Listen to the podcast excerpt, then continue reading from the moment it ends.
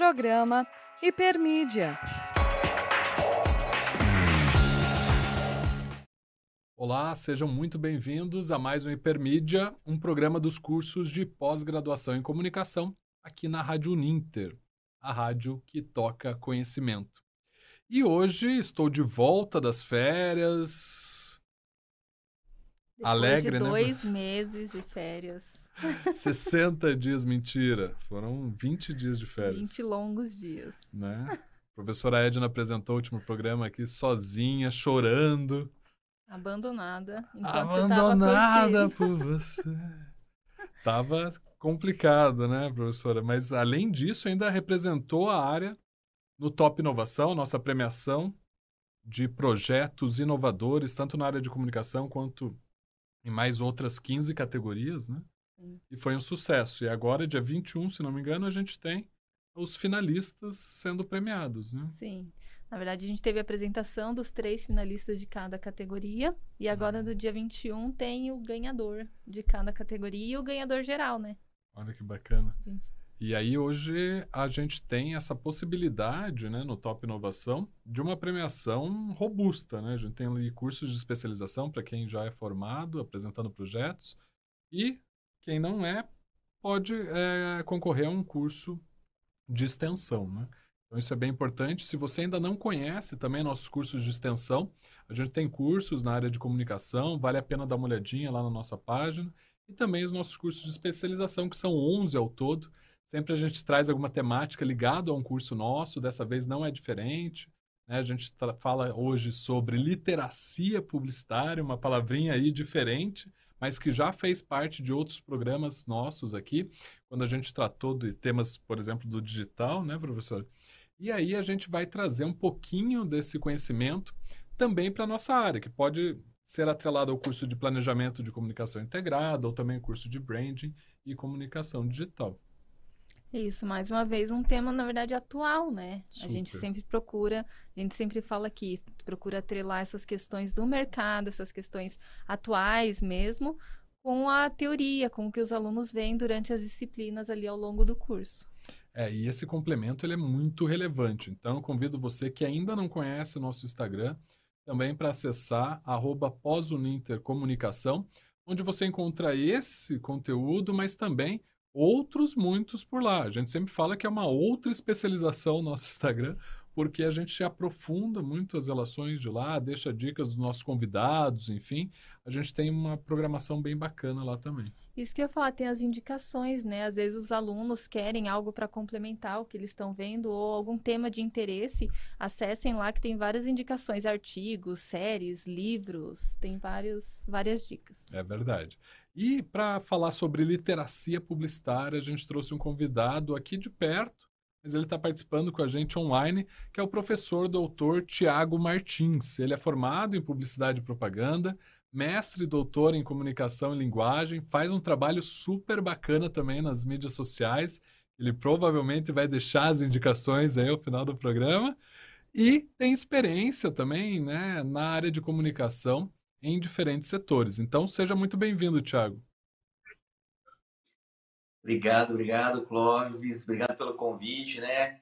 É, Para mim é uma- uma- um prazer, na verdade, muito grande ter recebido esse, esse convite e ter falado também de algo que eu particularmente gosto bastante, né? Que é da parte da publicidade, do marketing, que é algo que está muito em voga, né? Na, na- no, no momento e que ainda tem muita coisa a ser estudado, né?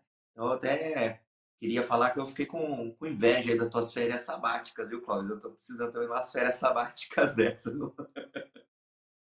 É, não, não vou negar, foi, foi muito bom. E a gente volta renovado, né? Impressionante, assim. Antes eu emendei com a participação no Intercom, Thiago, e que foi em BH, né? Então já estava pertinho, já fui com um pé ali para Bahia. Pulinho, só um pulinho. Só um pulinho. E ficava mandando as fotos do coco é, e de bebidas não alcoólicas. pra Edna. Praia, passeios e eu trabalhando. E a gente só acompanhando aqui, né, no Paraná. Aí em janeiro a Edna faz o contrário. Eu Em fico janeiro aqui, eu ó, me vingo. e a Edna fica de Aí, férias. mas... Edna, em janeiro também eu vou me vingar. Mas é importante, né? No momento que a gente já discute aí a semana de quatro dias, que quem sabe, né? Quem sabe, né? Na, no pé dessa literacia publicitária, a gente não tem uma mudança aí nas relações de trabalho.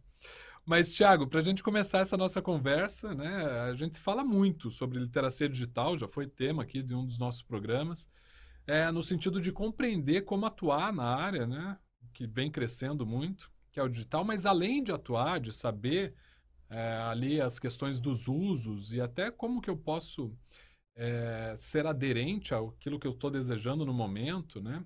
Tirar maior proveito da área, mas também entender oportunidades e ameaças, né? Quais são os riscos de atuar com aquele conhecimento, mas também as oportunidades. Então, mais do que saber usar, também é um pensar essa área nova, é um pensar as possibilidades dessa área que eu acho que estão ligadas aí ao termo de literacia. Mas eu queria deixar esse, esse bate-bola para você, né? Como que a gente pode conceituar literacia na área de publicidade e o que, que te levou, qual foi o caminho até chegar nesse tema de estudo? Ah, acho que é um excelente um início de, de reflexão, né? É, como você mesmo comentou, o meu mestrado em comunicação e linguagens, e o mestrado, eu, eu sou publicitário né, de formação, atuei muitos anos aí com agência de publicidade, fazendo campanhas mesmo na prática, e depois eu segui aí a vida acadêmica e depois de pesquisa. Né? E, na, e no desenvolvimento do, da, do meu mestrado, eu analisei dois vídeos é, virais, né? vídeos publicitários virais. Ah, desse, dentre esses dois vídeos do meu corpus, ele era um comercial da Dove, né, que até então era o, o comercial é, mais visto na história do YouTube. É um comercial é, foi feito por uma agência brasileira, aquele do, do, do, do, retrato, né, onde a pessoa se descreve, depois entra a maioria das pessoas do mundo, pelo menos do mundo ocidental, deve ter visto aquele comercial. Então, aquilo lá foi uma agência brasileira que fez e ele, até então, ele foi o, o vídeo né, publicitário mais assistido da história do YouTube. E um outro foi um comercial do Eduardo e Mônica, é, da Vivo, onde eles fizeram um videoclipe da, da, da, música do Eduardo e Mônica, inserindo muitas vezes ali os produtos e serviços da, da Vivo, né? Que eu acredito também que a maioria de vocês já viu. Se não viu, fica aí o convite para assistir, que é uma produção muito bacana. E até então também foi a produção, a, é, a, a maior produção específica para internet, né? Isso eu estou falando para vocês não é muito tempo, né? Aí estou falando de 2012 mais ou menos, né? E até então a gente tinha o quê? Apenas uma um cross media, ou seja, né? eu fazia a gente fazia um comercial para TV e simplesmente jogava para a internet, né? Não tinha até então grande superprodução específica para a internet e o comercial aí da, da Eduardo e Mônica ele foi, então, são vídeos que viralizaram, efeito viral é de compartilhamento dentro da, da que eu, na minha dissertação a gente discute, né, que o próprio Jenkins vai falar sobre é, é, esse termo viral, né, é um é termo um pesquisador, né, que trabalha com esses temas da, de potenciais de significação e como que esses vídeos significam também, né, ou são transformados em significações pelas pessoas, pelos intérpretes desses vídeos. Acho que ele voltou, vamos tentar reconexão com ele agora. Tiago, voltou aqui conosco, você tinha dado uma Opa. travadinha ali. Aê. Ah, mas, é, então, eu não sei que parte que vocês escutaram. A gente pegou, você estava explicando os vídeos, é, quais eram os vídeos mais assistidos da Dove, né? Você estava falando do, do vídeo mais assistido da Dove. Isso, e depois eu, eu fiz, eu, na verdade foi uma comparação, né? O meu orientador foi o professor Fernando Andache, é, que é um semiólogo aí, é, que eu tive um privilégio muito grande de ter aí como orientador. É, e o outro vídeo que a gente fez é, foi, foi da Vivo, né? O, o comercial Eduardo e Mônica.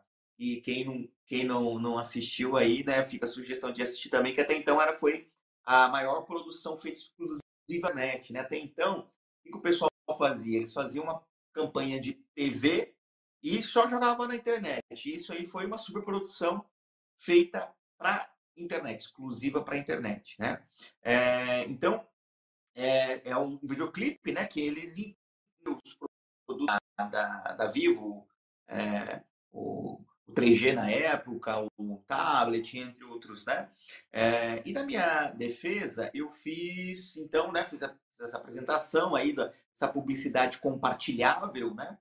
Ah, e o professor Fábio Hansen, que era até então na Federal do Paraná, agora ele está no Rio Grande do Sul, ele fez um comentário que justamente me despertou aí essa dúvida, né, que veio para a tese, porque no final do comercial da, do, da Vivo, né, do Eduardo e Mônica, aparece assim, para todos os Eduardos e Mônicas, Marcos e Márcias, Fernandos e Rebecas, né? E ele falou assim, olha, você vê que esse comercial hoje já não iria ser bem aceito. Por quê? Porque você só tem é, casais heterossexuais ali no final, né? Dando aquela, aquela, aquele fechamento, né?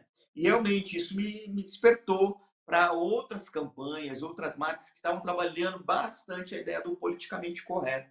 Né? Então, aí até o professor Fernando né, me fala assim, né? A, a, a tese ela vem justamente de uma, de uma dúvida, né, de uma inquietação que a gente quer tentar responder.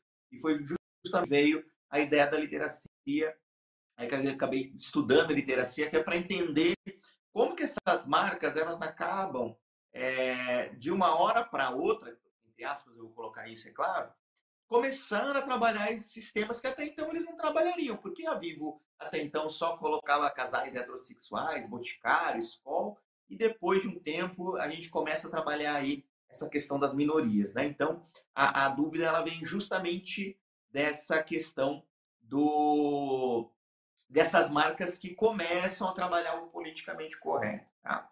É, por quê? Porque elas começam a mudar esse posicionamento.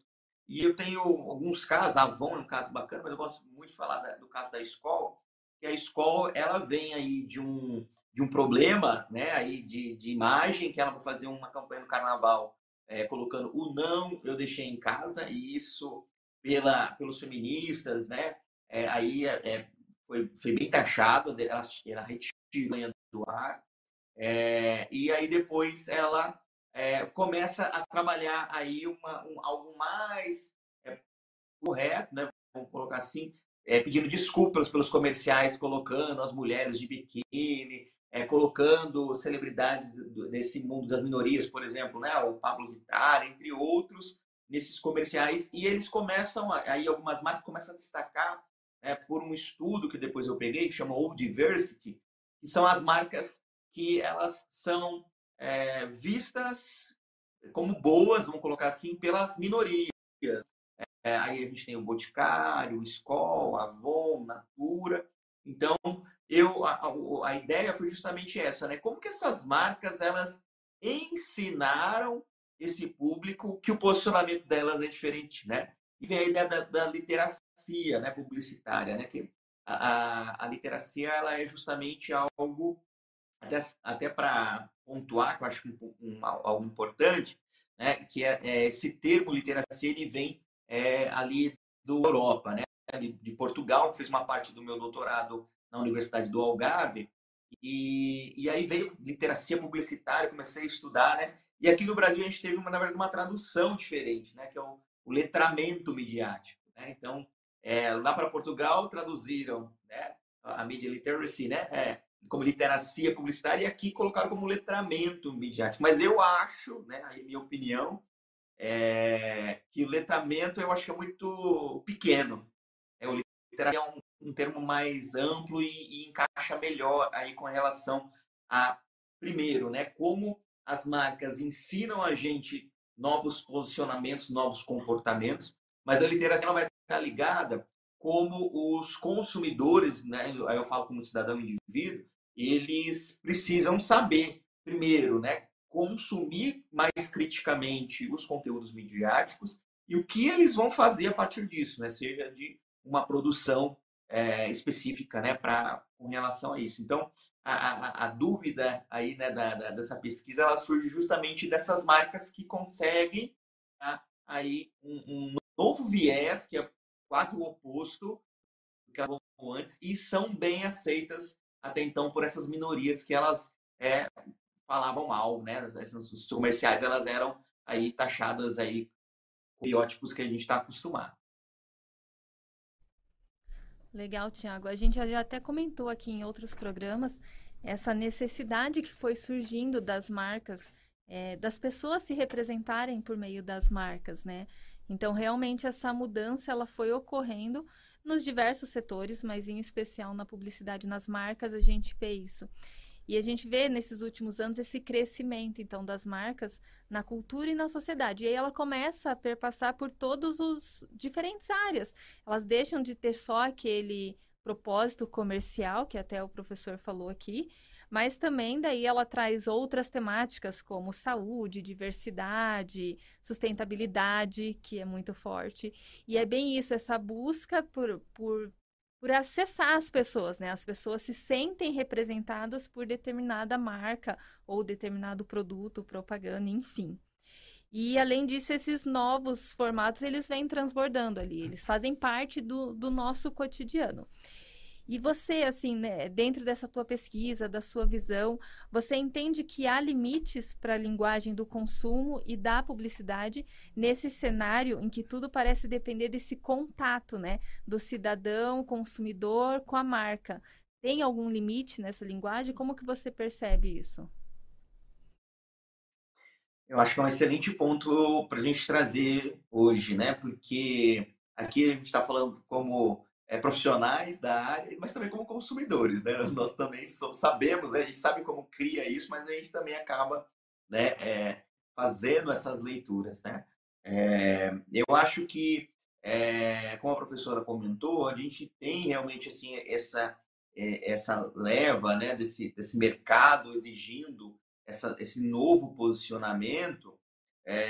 E dentro do, da minha pesquisa, eu quis eu quis tentar reconhecer, né? É algo muito, difícil da gente tentar reconhecer apenas estudando algumas peças, é, mas tentar reconhecer quais serão as marcas que teoricamente estariam sendo um pouco mais oportunistas, né? Ou mais ativistas, né? Até esses termos eu, eu me, me inspiro muito num artigo da professora Clotilde Pérez, né? Que ela vai falar um pouco sobre as marcas na pandemia, né? E ela vai justamente pontuar aí essas marcas como oportunistas, demagógicas, solidárias e vistas, né? Então, aquela oportunista é aquela que, tipo, vê, olha, esse movimento, no caso, né, da professora Clotilde, é, ah, eu, eu tenho aqui a pandemia, então as pessoas vão precisar fazer seguro de vida, elas vão precisar fazer alguma coisa. Então, eu estou vendo isso como uma oportunidade de mercado, né? E outras que já são né, o oposto disso, que são as ativistas, que elas até colocam assim muitas vezes em xeque o seu o seu faturamento é, para realmente ser solidário né aí com, com, com a situação do, do mercado né então nesse contexto é, e dentro da minha pesquisa é claro né eu peguei aí três anos de, de, de campanhas né e aí nós peguei cinco marcas é, Skol, a Itaipava, né? Daí eu peguei para um outro contexto que seriam aquelas que, que realmente assim é, ainda tem bastante denúncias no Conar, etc. Né? É, com, com, no quesito respeitabilidade. É, e fiz uma comparação, Skol Itaipava, Skol bem vista, Itaipava mal vista. Peguei Avon e Natura e Boticário. E Boticário é uma, uma, uma marca interessante porque ao mesmo tempo que ela é uma das bem vistas aí por esse novo cenário, esse novo comportamento aí de, de, de campanhas, ela também é uma das mais criticadas ah, com relação à respeitabilidade. É, e aí, dentro desses formatos, a gente vai aplicando, né, aí eu chamo de, de literacia publicitária, uma metodologia que utiliza um pouco da semiótica, para a gente identificar como que é construída essa narrativa. Né? Como a professora mesmo falou, a gente também tem uma explosão aí de novos formatos e, e é muito percebido como a narrativa ela ela ensina, né? Como a narrativa ela além de captar a atenção, ela ensina. É, tem um tem um artigo muito interessante do Jaron Brunner é, que ele que chama né a, a vida é uma narrativa, tá? é, que ele vai ele vai justificar justamente como nós ah, organizamos a nossa história, a nossa vida por meio de uma narrativa. Então, quando, a, a, a, no caso dele, isso da educação, né? então ele vai falar como a gente, utilizar uma narrativa, a gente vai deixar o aluno entender um pouco melhor aí o nosso conceito, o conhecimento que a gente quer transmitir. E aí eu puxo um pouco disso para justamente a parte das marcas, né?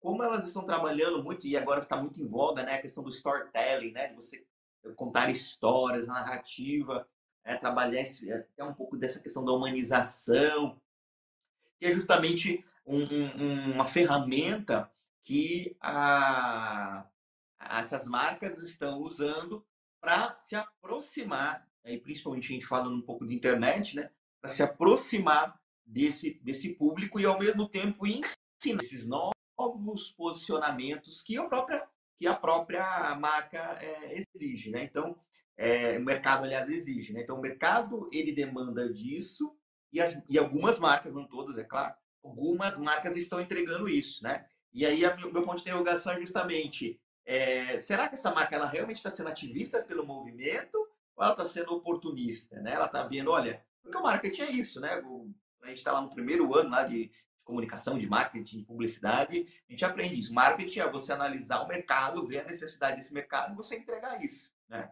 Então, não é necessariamente que as marcas estão aí, né, apoiando 100% o movimento, né? Claro que algumas estão de dentro para fora, mas, na minha opinião, e aí eu não tenho estudo suficiente para isso, né? Só tenho aí essas marcas é, que, eu, que eu estudei, que são vai dar mais ou menos umas 20 campanhas, 20, 30 campanhas.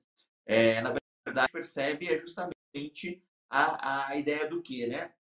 Elas estão vendo esse movimento de mercado e elas estão se adaptando.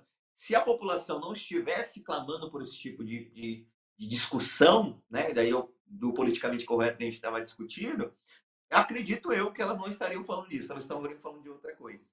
Né? Então, é, é, algo que, que daí a nós, como consumidor, precisamos despertar. Né?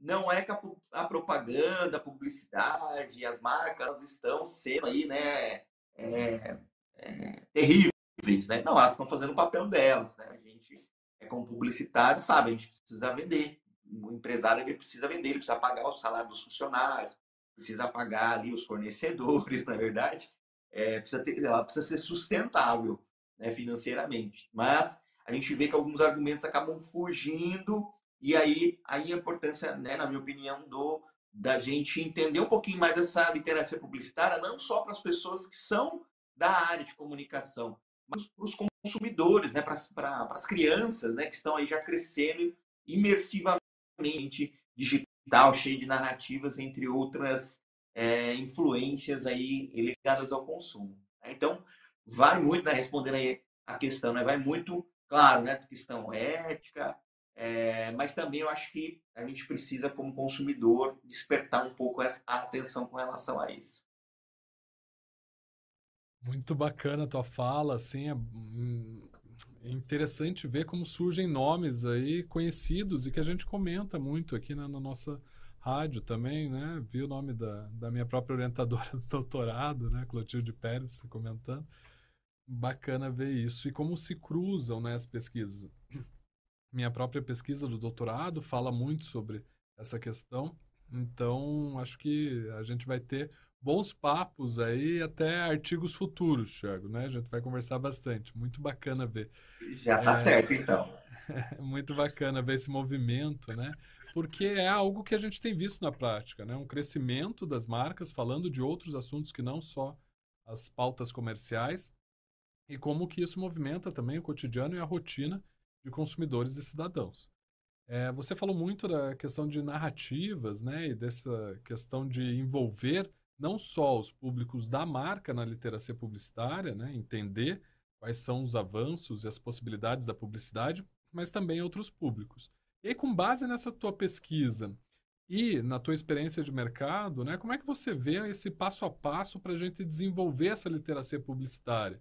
Para a gente conseguir também separar como consumidor né, as questões de oportunismo, ativismo, enfim, ou até definir outras categorias para essas marcas é, pelas quais a gente tem também tentado lutar como um, um, um escapismo, até eu diria, do, do setor público, para que essas marcas resolvam demandas que são, na verdade, demandas ligadas a outras áreas, né, e não à área comercial. Então, você tem assim um passo a passo, ou talvez um desenvolvimento, ou sugestões para esse desenvolvimento da literacia publicitária?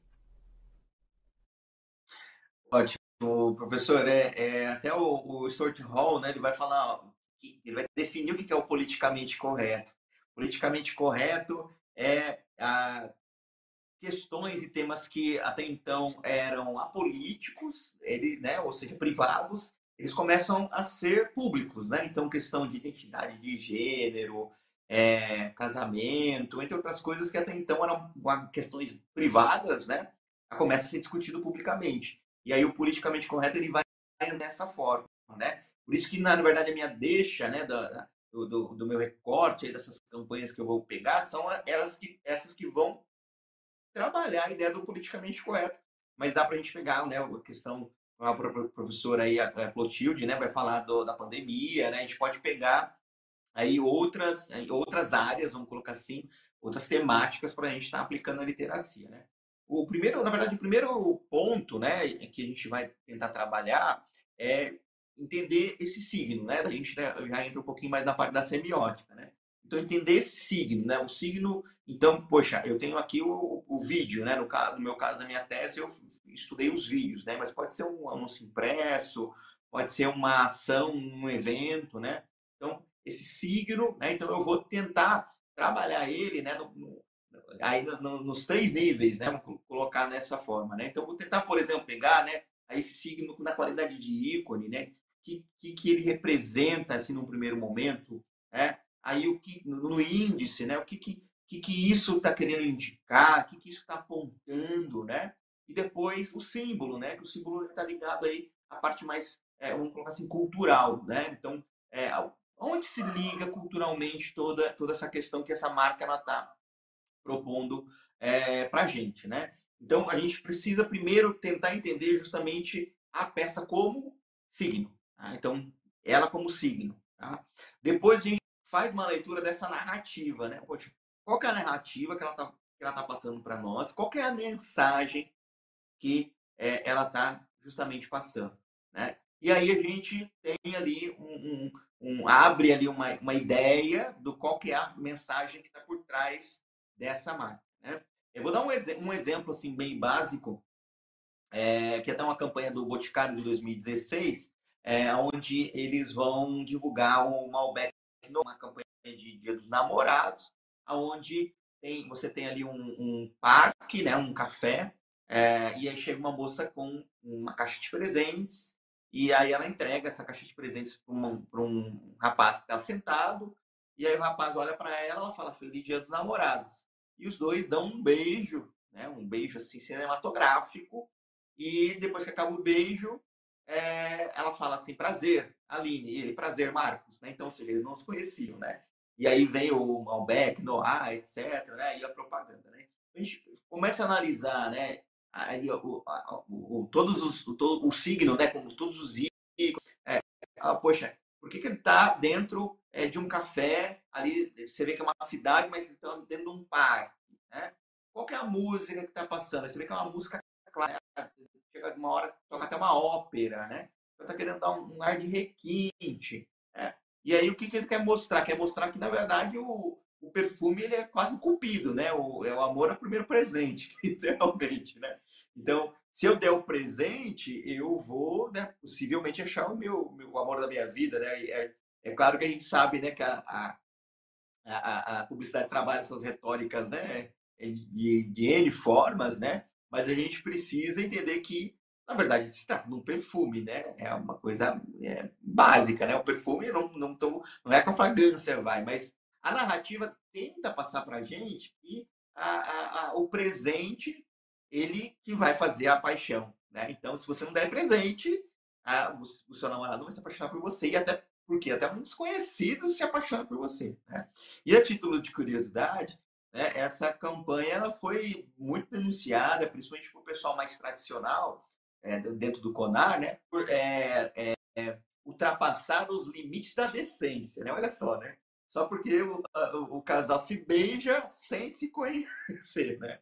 Então, assim, teve muita denúncia com relação a isso, né? É, mas, assim, independente se você é uma pessoa um pouco né, mais aberta, um pouco mais tradicional, né, a gente precisa entender, porque também isso acontece do outro lado, né? A gente pega a Avon, que uh, antes mesmo, né, de Isa, né, que é uma, uma figura hoje muito muito popular, aí uma cantora Isa, né? É, Pablo Vittar também logo no início da sua carreira. Pega várias pessoas do movimento, né? É, é, inclusive é, pessoas de movimentos assim, é, anti, anti-racismo, né? Que são conhecidas só pelas minorias, e ele trabalha uma campanha né, é, para justamente pessoas, olha, se você usa o batom da Avon, você vai reconhecer as outras pessoas é, que militam igual você, né? Então, dos dois lados a gente vai ter, né? Aí tanto as campanhas que tentam trabalhar o mais tradicional, entre aspas, né? Quanto as pessoas que querem quebrar um pouco de barreiras, também vou colocar entre aspas, né? A gente tem essa leitura que a gente precisa fazer. O produto ele não vai, eu passar o batom não vai me fazer uma revolucionária, né? É, eu, eu comprar um perfume da pessoa não vai fazer a pessoa se apaixonar por mim, né? Mas se a gente não tiver essa leitura aqui, eu falando aqui parece ser uma coisa básica, mas como eu disse para você, a narrativa ela vai construindo isso, né? As marcas elas vão trabalhando, né? A partir do branding, né? Trabalhando essa um dos pontos de contato que a gente acaba criando conceitos dessas marcas que, né? Acabam sendo irreais, né? Mas a gente acaba criando esses conceitos é, dessas pequenas experiências que a gente vai tendo, por exemplo, nas narrativas. Olha que não podemos beijar desconhecidos mais, né, gente? Essa... o pessoal, né? Mas eu imagino a quantidade, né, de reclamações que o Conar também recebe, né? Fazendo um paralelo da tua pesquisa com a da Laura Woltrich, que vai tratar ali das, das publicidades que são questionadas, né? Uma das partes que ela pega são justamente as reclamações do CONAR. E, meu Deus do céu, como impressiona, assim, eu falei, meu Deus, gente, o povo realmente não tem... E é o que ele falou, são os dois lados, né? Sim. Fica difícil você, você nunca vai agradar. Então, se você agrada um lado, tem reclamação do outro, daí é. vice-versa. E a importância da marca, né? Acompanhar os zeitgeist, né? Acompanhar é, como está a sociedade hoje, entender a sua realidade, entender o mundo e, claro, os seus públicos, né? Com certeza, porque a gente também sabe que algumas marcas vão ter uma elasticidade maior para fazer esse tipo de campanha e outras uma elasticidade bem menor, que a gente já viu, por exemplo, né, boicotes, enfim, é, é, exposed da marca e a questão de não ser é, autêntica, né? ou seja, não começar por dentro esse tipo de conversa, vai impactar muito a marca, porque hoje os consumidores também têm poder para investigar isso, né? Então, sempre lembro, Tiago, acho que é legal, é, o pessoal cobrando a Natura, por exemplo, né? Quando vai falar sobre diversidade, falando assim, ah, mas o board de vocês, de diretores, é todo masculino. É, ou, né? Então, Exato. eles têm acesso a isso, né? O consumidor tem acesso, vai atrás e ainda põe na, na mídia social da própria marca. Então, né, se a marca não se preparar muito bem, né, antes da comunicação, mas toda a cadeia, né, trabalhar isso complica, né, Tiago?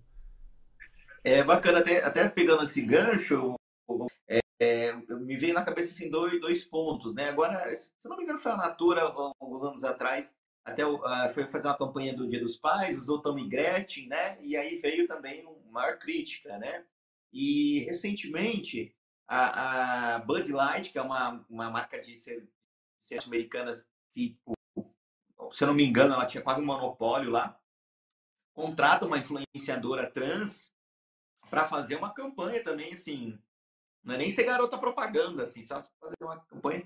E realmente acontece um boicote muito grande, assim, do, dos clientes. Depois, só que a, a, Natura, ela, ela vai defender o posicionamento ainda dela, né? Não, não é assim, né? E, e, a Band não, a Band tenta reverter, pede desculpa, né, cancela o contrato, mas mesmo assim, o, o boicote é, é, aconteceu e os, o consumidor acabou trocando por outra cerveja porque é, é, é, os valores, né, hoje das marcas, né, elas, as pessoas buscam os valores das marcas, das empresas, né, não falei nada das marcas, né, aquele missão, visão e valores que a gente aprende lá né, na hora de fazer uma, uma empresa, né, hoje, basicamente, é cobrado, não ter, né, mas sim exercer aquela, aquela missão, visão e valores, né? Então, essa questão da autenticidade é uma coisa muito cobrada e muito difícil, na minha opinião, aí, né, de uma grande empresa, você ter, você ter esse controle. É, e o digital, ele traz essa facilidade na cobrança, né? É. Na cobrança, no boicote, em tudo, né? No boicote, no boicote, é. em tudo. E não que é ruim. É legal a gente é, conhecer e ir além, né? Antes as pessoas eram puramente o produto, né? A, sempre teve missão, visão, valores, mas ficava lá, ninguém nem conhecia, ficava guardado lá. E hoje realmente cobram que isso esteja na prática, não só o texto escrito lá na parede da empresa, Sim. quando você é, e esse pseudo-controle, né, que os gestores sempre acharam que tiveram da marca e não existe, na verdade.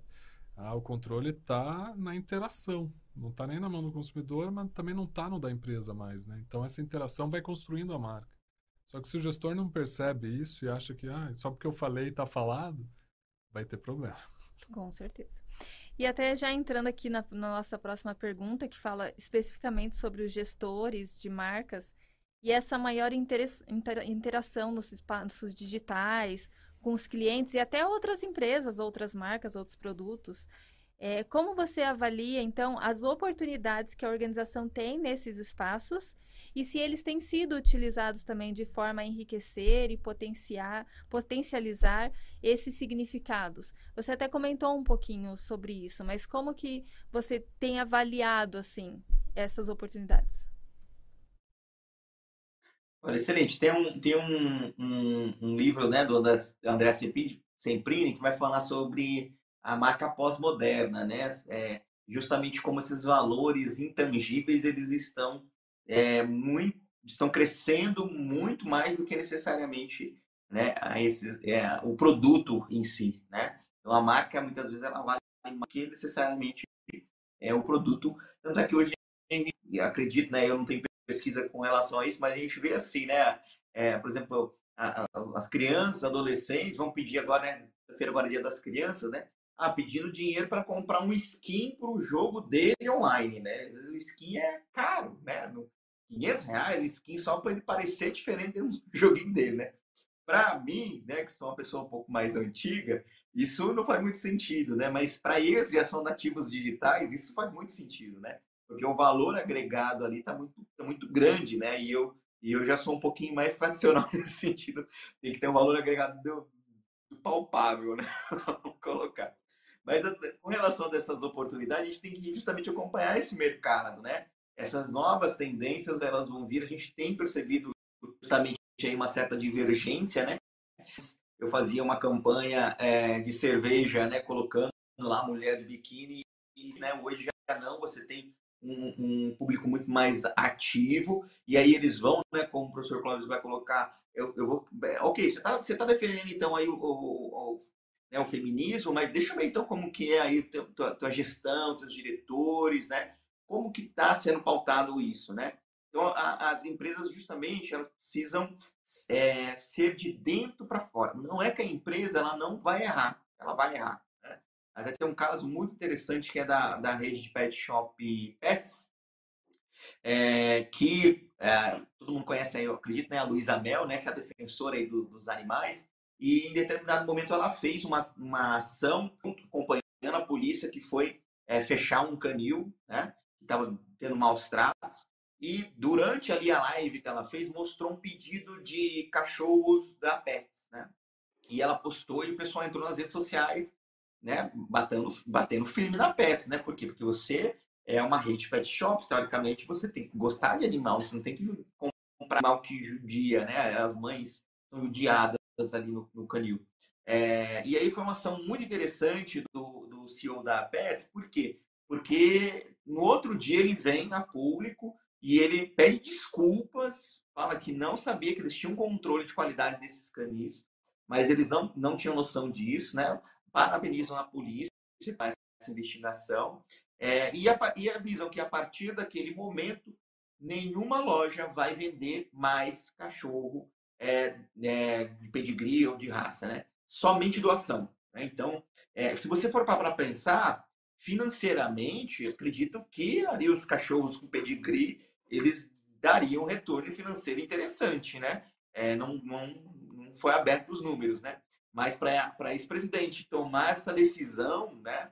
Foi algo realmente assim, é, que reafirma a autenticidade do discurso dele, né? Então, muitas vezes, a gente vai precisar abrir mão de algumas coisas, muitas vezes financeiras, muitas vezes de expansão, muitas vezes de contratação de pessoas, lançamento de produto, para a gente manter essa questão autêntica, né? E, e a cidade, eu acredito sim que tem que vir de dentro para fora, né? Então, é, descobrir essa, essa que a gente está falando da missão dos valores e exercer ela e, e, exercer isso também dentro da empresa. Não é uma tarefa difícil, não é uma tarefa fácil, aliás, mas é difícil.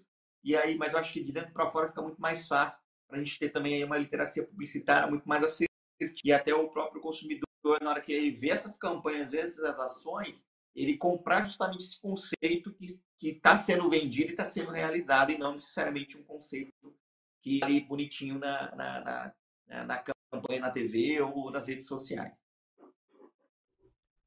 Interessante, né? Esses passos também, as possibilidades que a gente tem com o digital, o exemplo que o Thiago usa é interessante nesse sentido, porque mostra como essas interações elas possibilitam não apenas uma mudança do consumidor, né, para é, ir a, vir a público e questionar uma ação, mas também uma mudança da empresa, né? Como essas respostas rápidas e assertivas, né, bem dadas, bem construídas, uma gestão de crise, Sempre digo que a melhor gestão de crise é você né, não entrar numa crise, mas se você entra, né, ter uma resposta efetiva e rápida, como isso transforma a marca né, no seu tempo, nesse espírito do tempo que ela entende o posicionamento, o seu contexto e qual que é o papel dela dentro dessa sociedade, dessa cultura especificamente.